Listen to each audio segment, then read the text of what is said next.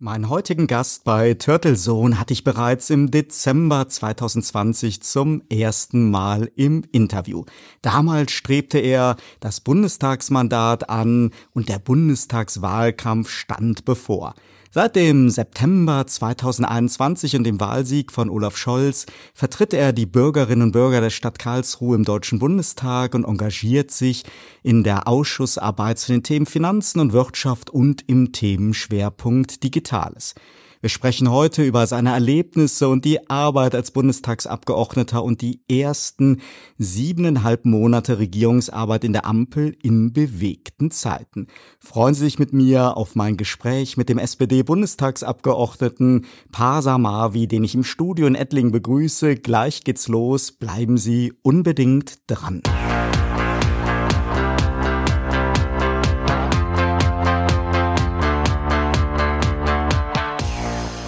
Herzlich willkommen zu einer neuen Episode von Turtle Zone, dem Podcast mit Oliver Schwarz und spannenden Gästen. Schön, dass Sie auch diesmal wieder bei Turtle Zone mit dabei sind, liebe Hörerinnen und Hörer. Diese Episode steht ganz im Zeichen der Arbeit unserer Bundestagsabgeordneten im Parlament, in der Fraktion, in den Ausschüssen und natürlich auch im Wahlkreis. Und der SPD-Bundestagsabgeordnete Parsa Mavi, einer der neuen jungen MDBs, wird uns einen spannenden Einblick geben.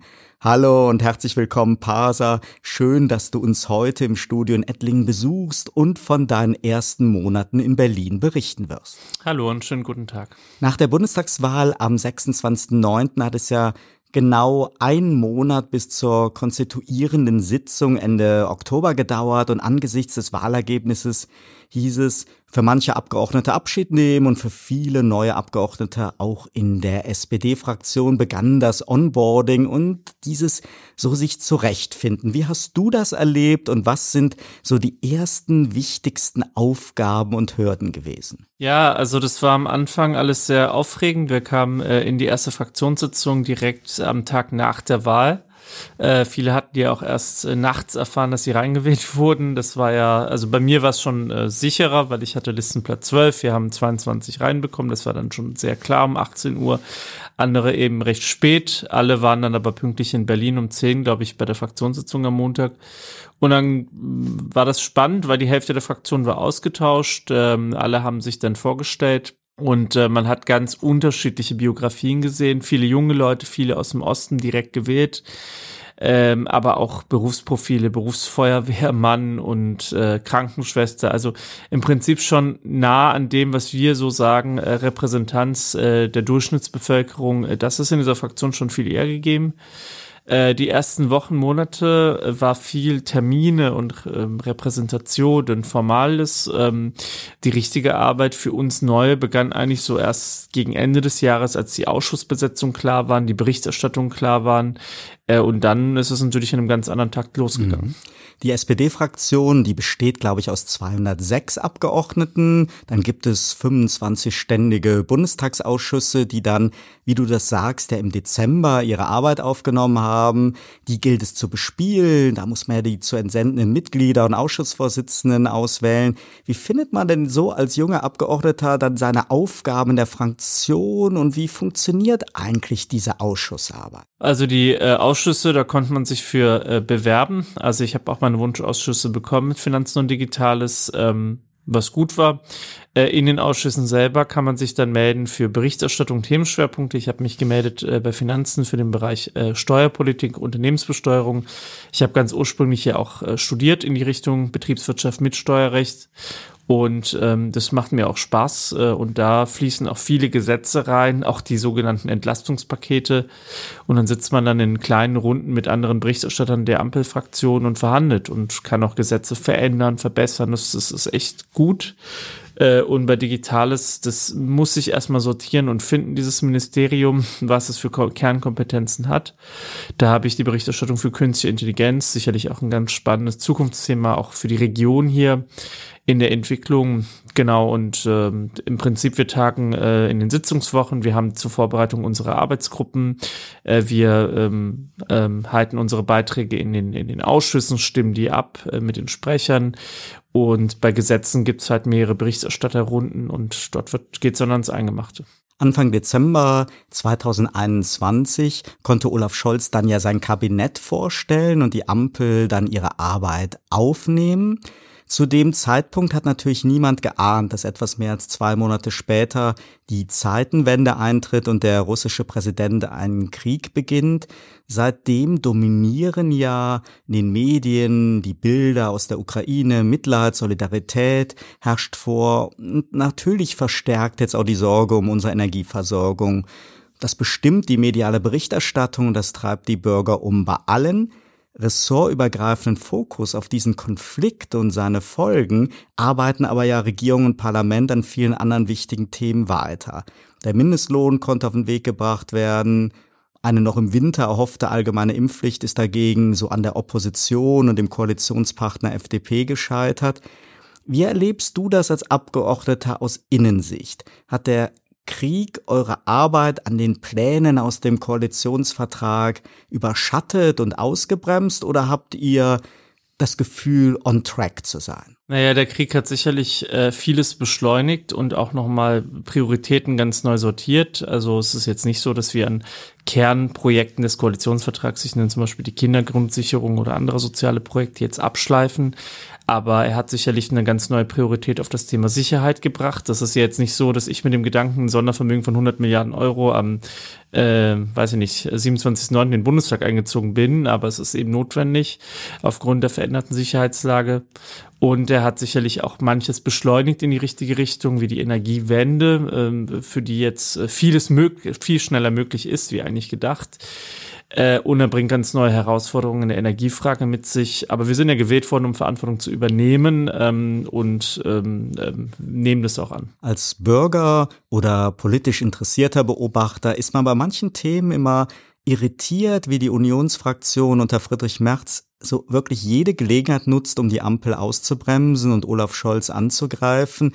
Und auch die Rolle des Koalitionspartners FDP war ja nicht nur in Pandemiefragen irritierend. Gesundheitsminister Lauterbach leidet sicher besonders darunter, aber insgesamt kommt irgendwie immer wieder der Eindruck auf, dass viele auch wirklich gesellschaftlich wichtige Debatten, auch die Waffenlieferung an die Ukraine, ist natürlich so ein viel diskutiertes Thema, dass das innenpolitisch und vor allem parteipolitisch motiviert geführt wird und das in schwierigen Zeiten mit Pandemie, Krieg, Inflation und Energiekrise. Täuscht so dieses Bild, was man als Außenstehender hat? Gehört das einfach zum Parlamentarismus mit dazu oder wie gut funktioniert in Wirklichkeit die Zusammenarbeit im Parlament, in den Ausschüssen mit den Kolleginnen und Kollegen der beiden anderen Koalitionsparteien und mit der Opposition. Also äh, der Eindruck täuscht nicht immer. Ähm, ich war zum Beispiel persönlich sehr verwundert, dass die Opposition, also CDU, CSU insbesondere, bei der Impfpflicht nicht mitgemacht haben. Äh, denn deren Wählerschaft der Union äh, hat sicherlich eine, eine überragende Tendenz hin zur Impfpflicht. Also ich bin sehr gespannt, wie das Herr Merz seiner Wählerschaft erklären will. Und äh, dadurch haben wir viele Monate verloren in der Vorbereitung. Wir sind deutlich schlechter aufgestellt für diesen äh, Corona-Herbst, Winter, was sehr, sehr ärgerlich ist ist, weil es äh, das Kerninstrument gewesen wäre zur Eindämmung der Pandemie. Ähm, in anderen Fragen, ja, äh, war ich mir unsicher, weil die, das Sondervermögen, das sehe ich eigentlich schon in einer historischen Kette mit äh, großen Entscheidungen der Bundesrepublik wie Wiederbewaffnung oder deutsche Einheit. Ähm, äh, also das hätte die Union nicht bringen können. Insofern war das gut, dass man sich dann äh, auf den letzten Metern geeinigt hat auf das Sondervermögen. Ähm, es ist eigentlich schade, also weil wir haben als äh, SPD in der Opposition Verantwortung getragen. Ich denke nur an die Rettung ähm, oder an die Griechenland-Hilfspakete zur Stabilisierung des Euro, wo es auch keine Kanzlermehrheit bei CDU, CSU und FDP gab, wo wir eingesprungen sind. Ähm, äh, auch als Opposition trägt man eine Staatsverantwortung, ähm, finde ich. Und ähm, äh, es gibt ansonsten doch genügend Raum, sich zu profilieren. Man muss es nicht bei jedem Thema machen. Wir haben jetzt die parlamentarische Sommerpause, aber ihr Abgeordneten macht jetzt ja nicht zwei Monate Dauerurlaub, sondern ihr habt Wahlkreisarbeit, andere Abstimmung, Vorbereitung, es läuft alles weiter. Wie sieht so generell dein Rhythmus als Abgeordneter aus und wie teilt sich so die Zeit zwischen Berlin und dem Heimatwahlkreis auf? Ja, also äh, mein, meine größte Sorge ist immer genügend Zeit für die Familie zu haben. Die äh, Berlin-Wochen sind in der Tat sehr intensiv. Also ich stehe oft um 5 Uhr morgens auf, gehe äh, spät nachts ins Bett arbeite abends oft noch an Papieren, an, an äh, Reden, an Themen. Ähm, Tagesablauf ist halt wirklich durchgetaktet mit Arbeitsgruppen, Ausschüssen, Plenumsteilnahme, Fachgesprächen. Ähm, also das, äh, da hat man wenig Zeit, äh, sich zu erholen oder Pause zu machen. Ähm, kommen dann in den Wahlkreis wieder und sehe jetzt auch die Wochen im Juli äh, bis äh, Ende Juli sind voll, also jeden Tag irgendwas Spannendes. Gestern habe ich Bundeswehrstandorte besucht. Ich habe den Handwerksbeauftragten der Fraktion zu Gast, besuche mit ihm die Handwerkskammern hier in Karlsruhe Betriebe. Ich fahre ins Cyber Valley für meine Zuständigkeit künstliche Intelligenz nach Tübingen-Reutlingen am Freitag. Ähm, übrigens auch eine spannende Frage, warum der badische Raum nicht so viele Fördermittel bekommt wie der schwäbische, aber das muss man dann hier mit der Landesregierung klären. Also insofern, ja, ähm, äh, und da nehme ich mir aber auch bewusste Auszeiten. Also Pfingstferien waren wir zum Beispiel zwei Wochen äh, in Italien. Ähm, das muss man blocken, da muss man sagen, nee, keine Termine, weil äh, das Jahr über ist an sich schon so voll mit äh, intensiven Terminmarathon. Bevor wir etwas tiefer einsteigen in deine Schwerpunktthemen, sollten wir den Hörerinnen und Hörern, die dich noch nicht kennen und vielleicht auch unser erstes Interview noch nicht gehört haben, eine Chance geben, dich als Mensch und auch deinen politischen Weg erst zum Fraktions- und Parteivorsitzender SPD Karlsruhe und als MDB in den Bundestag besser kennenzulernen. Gib uns doch gern mal so einen kurzen Einblick nicht zuletzt auch wann und warum es dich in die Politik gezogen hat. Tja, also äh, Interesse wurde auf jeden Fall, äh, ich sag mal, äh, Ende der 90er Jahre stark geweckt. Äh, in, ich war in Niedersachsen-Göttingen zur Schule gegangen, Abitur dort gemacht. Äh, mein Vater war schon in der SPD engagiert. Dann kam die rot-grüne Wende. 16 Jahre Helmut Kohl, das war der Kanzler, mit dem ich aufgewachsen war. Das war für mich auch der Punkt, wo ich gesagt habe, ähm, ich will mich engagieren in dieser Partei. Ähm, damals auch schon rot-grün, ohne dass der Koalitionsvertrag so hieß, Fortschrittskoalition. Ähm, und ähm, tja, in der Tat äh, war das eine aufregende Zeit wurde auch wieder bestätigt, die Koalition. Und äh, dann bin ich nach Karlsruhe gezogen zum Studium, habe äh, mich hier formal auch angemeldet bei der Partei, habe hier Verantwortung äh, übernommen und äh, bei den Jusos mitgemischt auf Landesebene, unser Jugendverband. Und bin dann Schritt für Schritt in immer mehr Themen und Verantwortung eingetaucht. 2012 äh, Kreisvorsitzender der SPD, 2014 äh, Stadtrat, Fraktionsvorsitzender, direkt gewählt worden in den Stadtrat als Stimmkönig und ja, dann ähm, Kandidaturen für den Bundestag. 2017 die äh, größte Enttäuschung, weil an sich sicherer Landeslistenplatz äh, mit Martin, dem Martin Schulz-Hype und Umfragewerten die SPD, ich sag immer, die wie Butter in der Sonne wegschmolzen über den Sommer, konnte eigentlich jede Woche da sitzen und gucken, wie der Prozentwert nach unten ging. Und dann die Sensa das sensationelle Comeback, ähm, soziale Politik für dich 2021, Olaf Scholz. Ähm, und jetzt bin ich im Bundestag. Gleich sprechen wir weiter und erfahren dann mehr über die politischen Themenschwerpunkte des Bundestagsabgeordneten Pasamavi nach einem kurzen Sponsorenhinweis. Dieser Podcast wird Ihnen präsentiert von Visual Communications Experts. Wir bringen Sie auf Sendung. Video, Livestreaming, Webinare und Podcasts. Ihre Experten für Audio und Video in der Unternehmenskommunikation. Weitere Informationen unter www.visual-communications-experts.com. Wir sind wieder zurück bei Turtle Zone und meinem Interview mit dem SPD-Bundestagsabgeordneten Pasa Mavi. Pasa, Kommen wir mal zu einem Themenfeld, bei dem sich Deutschland besonders schwer tut, der Digitalisierung. Es geht ja nicht weniger als um die Zukunftsfähigkeit des Landes und dafür setzt du dich ein. Auf der einen Seite haben wir sicherlich massiven Nachholbedarf an digitalisierten Prozessen. Andererseits geht es aber ja auch um neue Chancen, neue Herausforderungen wie die Kryptowährung oder die künstliche Intelligenz. Beides Felder, auf die du dich spezialisiert hast. Teil doch mal mit uns so deine Einschätzung, deine Forderungen und Positionen, wie du als Politiker und MDB ganz konkret hier etwas bewegen kannst und auch bewegst. Also ähm, mein Credo im Bundestagswahlkampf war ja, wir müssen einfach bei der Digitalisierung aufholen. Wir haben ähm, beim Breitbandausbau gewaltige Lücken, gerade in schlecht erschlossenen Räumen.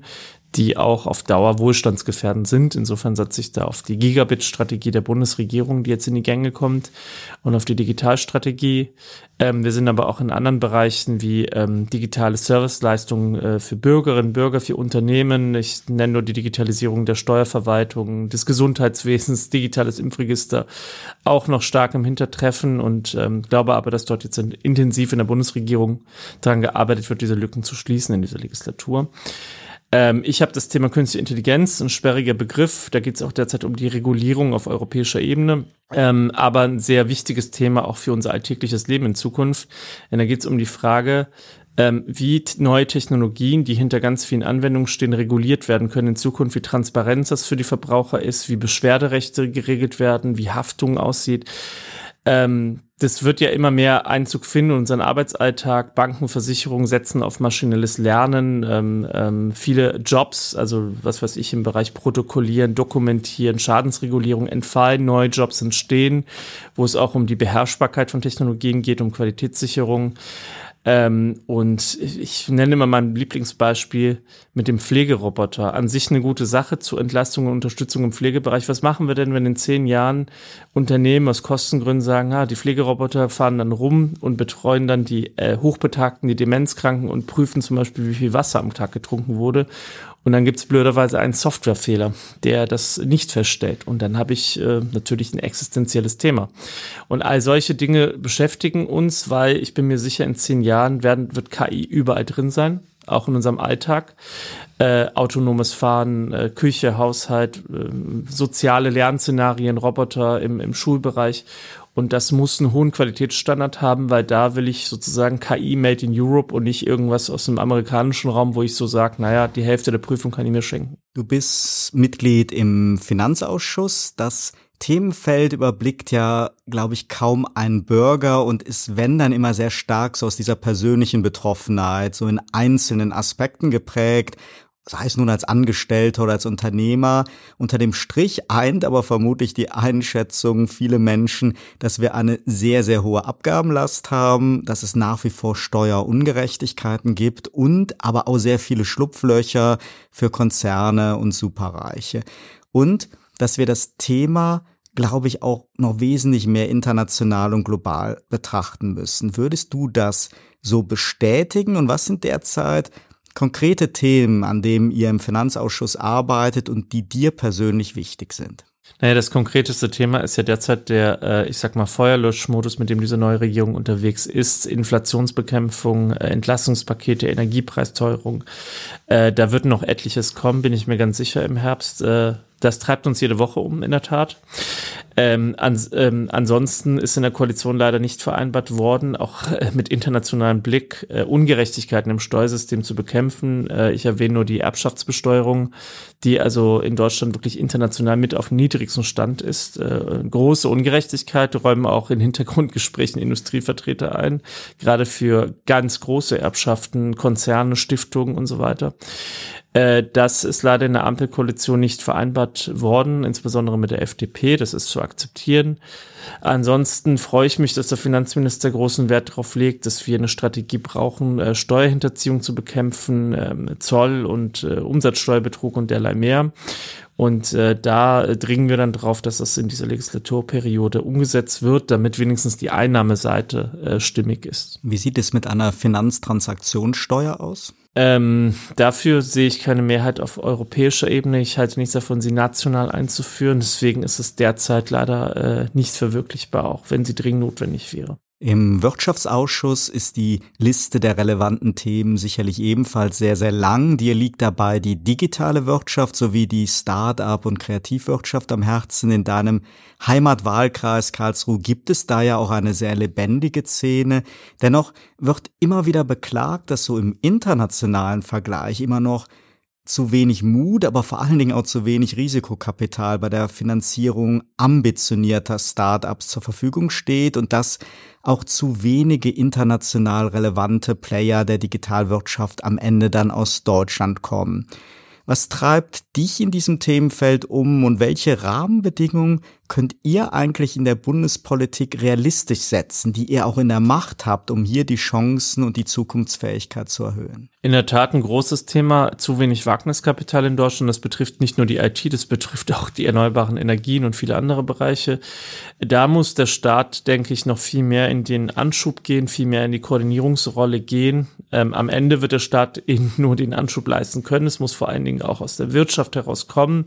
Aber man muss sich da viel stärker Gedanken machen, das zentraler zu koordinieren und das in dieser Legislatur voranzubringen. Es gibt ganz gute Programme, die sogar in der großen Koalition äh, zum Schluss auf den Weg gebracht wurden, aber äh, ich glaube, da ist noch sehr, sehr viel Potenzial. Die Sorge um die Energieversorgung und explodierende Preise, die treibt ja sowohl die Industrie als auch die Bürger gleichermaßen um. Dabei geht es ja nicht nur darum, die Abhängigkeit von Russland in Sachen Öl und Gas, sondern auch von China in Sachen Rohstoffen zu reduzieren und alternative Lieferanten zu finden, sondern es geht ja auch um echte Alternativen in so einem sinnvollen Mix, der zugleich auch auf unsere notwendigen Klimaziele einzahlt. Und im Bereich der erneuerbaren Energien hat Olaf Scholz letzte Woche in Berlin auch wieder eine kämpferische Ansage gemacht.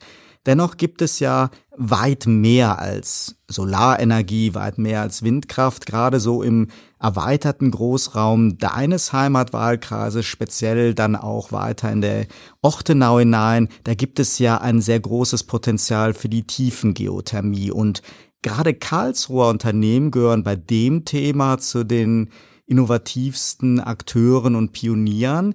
Dennoch gibt es natürlich in den Kommunen und Landkreisen auch Bedenken und Sorgen und wie bei fast jeder Veränderung auch Bürgerbewegung. Das ist ja nicht ungewöhnlich, das kennen wir, das ist auch legitim. Dennoch brauchen wir auf der einen Seite ja eben diese Geschwindigkeit und mehr Unabhängigkeit für Deutschland und andererseits sind bekannterweise Genehmigungsprozesse und rechtliche Rahmenbedingungen immer noch sehr komplex und langwierig. Du interessierst dich ja auch für diese Ideen und Potenziale. Wie aufgeschlossen bist du, den strategischen Mix aus erneuerbaren Energiequellen entsprechend zu erweitern? Denn dazu gehören ja neben dem unternehmerischen Engagement und Investitionen ja auch eine politische Leitlinie und dann natürlich verstärktere Bemühungen, so diese Genehmigungsprozesse schneller und planbarer zu machen, weil da sehen wir ja, glaube ich, immer noch massive Unterschiede so in diesem berühmten föderalen Flickenteppich. Also ich sage auch immer gegenüber Unternehmensvertretungen, die mich fragen, Bürokratieabbau, Herr Mar, wie können wir diese drei Formulare umspannen? Sage ich, kann man alles machen. Die Verwaltung und die Bundesverwaltung wird sich jetzt, glaube ich, sehr stark konzentrieren auf das Thema Beschleunigung von Planungs- und Genehmigungsprozessen, insbesondere für Infrastrukturprojekte der Energiewende. Das ist, glaube ich, ein ganz, ganz dickes Brett. Das ist aber alternativlos. Wir können, äh, also diese Gasabhängigkeit von Russland ist toxisch. Wir müssen daraus. Wir werden uns jetzt kurzfristig behelfen mit LNG und, und Gaszukäufen. Äh, Na klar, in dieser Lage pragmatisch notwendig, aber dauerhaft kommen wir da nur raus mit einem massiven Anschub der erneuerbaren Energien auf 100 Prozent. Ähm, und da äh, bin ich d'accord. Da glaube ich, dass Tiefengeothermie ein ganz wichtiger Bestandteil ist. Ähm, Fernwärme, also das ist sozusagen unverzichtbar. Ähm, viele äh, haben ja Sorgenfalten und denken dann direkt an so Beispiele wie Staufen mit Häuserrissen oder so. Aber wenn man sich hier das wirklich mal anschaut auf der technologischen Seite, auch was hier im badischen Raum entwickelt wird oder äh, an, an, an, an äh, Technologie da ist, dann bin ich zumindest sehr sicher, dass man das sehr beherrschbar ohne diese Komple äh, Probleme und äh, für die Kommunen und Städte hinbekommt. Und ähm, man muss es nutzen. Ich sehe sonst nicht, wie wir in kurzer Zeit oder in, in einer absehbaren Zeit äh, uns unabhängig machen von fossilen Energien in Deutschland. In deiner Zeit in der Karlsruher Kommunalpolitik hattest du den Ruf des Stimmkönigs, du hast es eben ja auch schon als Stichwort in den Raum geworfen, im Karlsruher Stadtrat, da du ja so insbesondere den Haustürwahlkampf und den Kontakt zu den Bürgern immer sehr erfolgreich betrieben hast. Während der Bundestagswahl hast du dann schon sehr verstärkt auf digitale Formate und Social Media gesetzt, natürlich auch der Pandemie geschuldet im Wahlkampf. Jetzt fällt mir auf, dass du in Berlin deine Online-Kommunikation noch einmal massiv verstärkt hast. Sicherlich natürlich heutzutage auch so eine Art Pflichtaufgabe, um möglichst viele interessierte Menschen über deine Arbeit als Volksvertreter, aber ja insbesondere auch als Vertreter deines Wahlkreises in Berlin zu informieren. Dennoch gibt es da ja, glaube ich, keine Blaupause, sondern jeder Abgeordnete muss da ja seine eigene Strategie finden und dann ja sicherlich auch als Ausgleich im Heimatwahlkreis auch noch auf Präsenz und persönliche Kontakte setzen. Wie gelingt dir das? Welche Formate hast du dabei etabliert und welche Pläne hast du noch so in Sachen Kommunikation, Öffentlichkeitsarbeit und Themenvermittlung? Also in der Tat, gut, ich habe jetzt natürlich auch ein professionelles Team, was ich vorher nicht hatte, wo ich vieles selber machen musste, ähm, das mir dabei hilft. Das haben wir in der Tat sehr, sehr stark ausgebaut, werden es auch noch weiter ausbauen. Ähm, andererseits muss man da, glaube ich, einen gesunden Mix finden. Ich sitze trotzdem lieber auf dem Straßenfest, unterhalte mich mit den Leuten direkt, kriege die Probleme mit, nehme sie auf. Ich äh, mache klassische Bürgertelefonsprechstunden nächsten Montag zum Beispiel.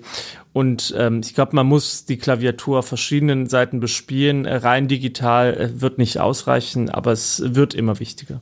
Seit Jahren erleben wir ja sowas wie eine Art Politikmüdigkeit. Zumindest wird das dann immer wieder gesagt, wenn es halt auch viele kritische Stimmen gibt. Und sagen wir mal, die SPD hatte ja auch ähm, durchaus, zumindest auf Bundesebene, ja ein langes Tal der, der Tränen da auch. Du bist sehr jung in die Politik eingestiegen. Was mich mal interessieren würde, jetzt der ja doch wirklich nicht nur überraschende, sondern auch ja sehr sehr motivierende Wahlsieg von Olaf Scholz, jetzt der Regierungswechsel nach so ewig vielen Jahren, große Koalition hin zur Ampel. Spürt ihr das? Kommen jetzt mehr junge Menschen? Habt ihr wirklich mehr Eintritte, mehr Interesse? Und ich meine, Eintritt ist ja auch nochmal so eine Sache. Man braucht ja Leute, die sich engagieren, die mitmachen und nicht nur einen Mitgliedsbeitrag bezahlen. Spürt ihr da jetzt einen positiven Impuls oder würdet ihr euch da noch viel, viel mehr wünschen? Also wir spüren, dass wir sehr viele Zuschriften bekommen, dass wir auch sehr viele Leute haben, die auch an uns interessiert sind, die auch wollen, dass wir Probleme lösen. Ähm, riesige Eintrittswellen sehe ich nicht. Äh, wir hatten die ja letztes Mal bei der Frage große Koalition Jan Hein oder Donald Trump. Da kamen ja wirklich sehr viele Leute, haben gesagt, hallo, wir müssen mal wieder eintreten für eine progressive Politik. Ähm, aber ich merke, dass unsere jüngeren Leute, unsere Leute insgesamt im Bestand der Partei sich wieder reaktivieren äh, kommen, mitmachen wollen. Also da gibt es schon einen gewissen Schub durch diese Ampelkoalition. Mhm. Es wird ja immer gerne zumindest von Journalistenkollegen so dieses Bild gemacht, da sind die jungen Abgeordneten und da ist dann natürlich das Partei-Establishment, da ist das in den Fraktionen, die Alteingesessenen. Ist es wirklich so, dass es vielleicht auch eine parteiübergreifende ja, Zusammenarbeit, einen Austausch gerade zwischen jungen Abgeordneten gibt? Oder ist es doch so, dass das eigentlich wie überall ja wie in den Unternehmen halt letztendlich so ein Mix zwischen Erfahrung und jungen Wilden eigentlich das Salz in der Suppe ausmacht? Oder spürt man das, dass da jetzt ein Wandel ist, dass sich das verjüngt im Parlament oder dass damit auch ein anderer Politikstil reinkommt? Ja gut, äh, wenn man die Hälfte der Fraktion austauscht, ist schon einiges anders. Ich selber habe jetzt unter nicht nur den Jungen, also neun, vor allen Dingen auch sehr viele gute Freunde gefunden. Äh, man tauscht sich aus, man lädt sich auch gegenseitig in die Wahlkreise ein, besucht sich, äh, nimmt Kompetenzen mit. Und die Älteren sind natürlich genauso wichtig, die Erfahrung haben, ähm, die können einem sehr gut helfen. Also es ist ein kollegiales Miteinander. Es gibt ja auch die Gruppe der 49ers, also die unter 35, glaube ich, sind im Juso-Alter. Da gehöre ich jetzt nicht zu, aber gibt genügend Gründen, wo man sich gut austauschen kann. Das Problem bei einer Legislaturperiode ist ja immer, dass erstmal hat man die Koalitionsverhandlungen, die Regierungsbildung bis dann alles losgeht, sind schon ein paar Monate um die Uhr tickt. Jetzt haben wir noch diese außergewöhnlichen, nicht eingeplanten besonderen Herausforderungen durch den Krieg und die Inflation und die Energieprobleme. Wenn du aber jetzt mal schaust, bis zum Ende der Legislaturperiode schaust, was so auch die Herzensanliegen im Koalitionsvertrag waren, was ist so das, wo du sagst, das müssen wir unbedingt schaffen, das liegt dir auch besonders am Herzen, dass wir da in der Bilanz sagen können, das ist auch eine klare Einladung, dann mit der Ampel oder auch mit der SPD geführten Regierung entsprechend dann weiterzumachen und sie wiederzuwählen. Ja, das ist das klassische SPD-Mantra, würde ich sagen. Innovation und Gerechtigkeit. Innovation habe ich ja vorhin genannt. Wir müssen äh, bei diesen Themen in der Digitalisierung deutlich vorankommen, sonst ist es keine Fortschrittskoalition. Das würde, würde ich gerne am Wahlstand dann bei der nächsten Bundestagswahl erzählen können.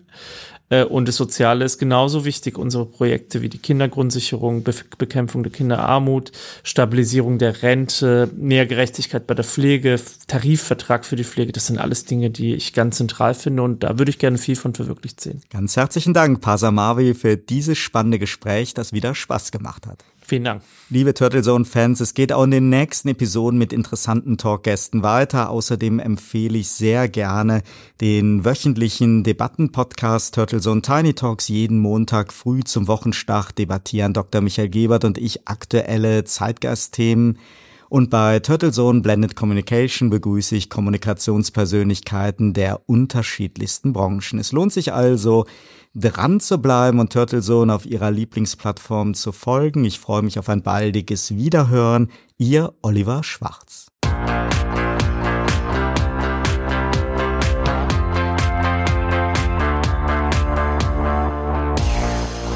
Sie hörten Turtle Zone, den Podcast mit Oliver Schwarz. Eine Produktion von Turtle Media aus dem Podcaststudio in Ettlingen bei Karlsruhe. Immer neu bei Spotify, iTunes und YouTube und auf turtlezone.de. Für Werbung in diesem Podcast oder eine Sponsoring-Partnerschaft wenden Sie sich bitte an Turtle Media unter 0721 977 907 15.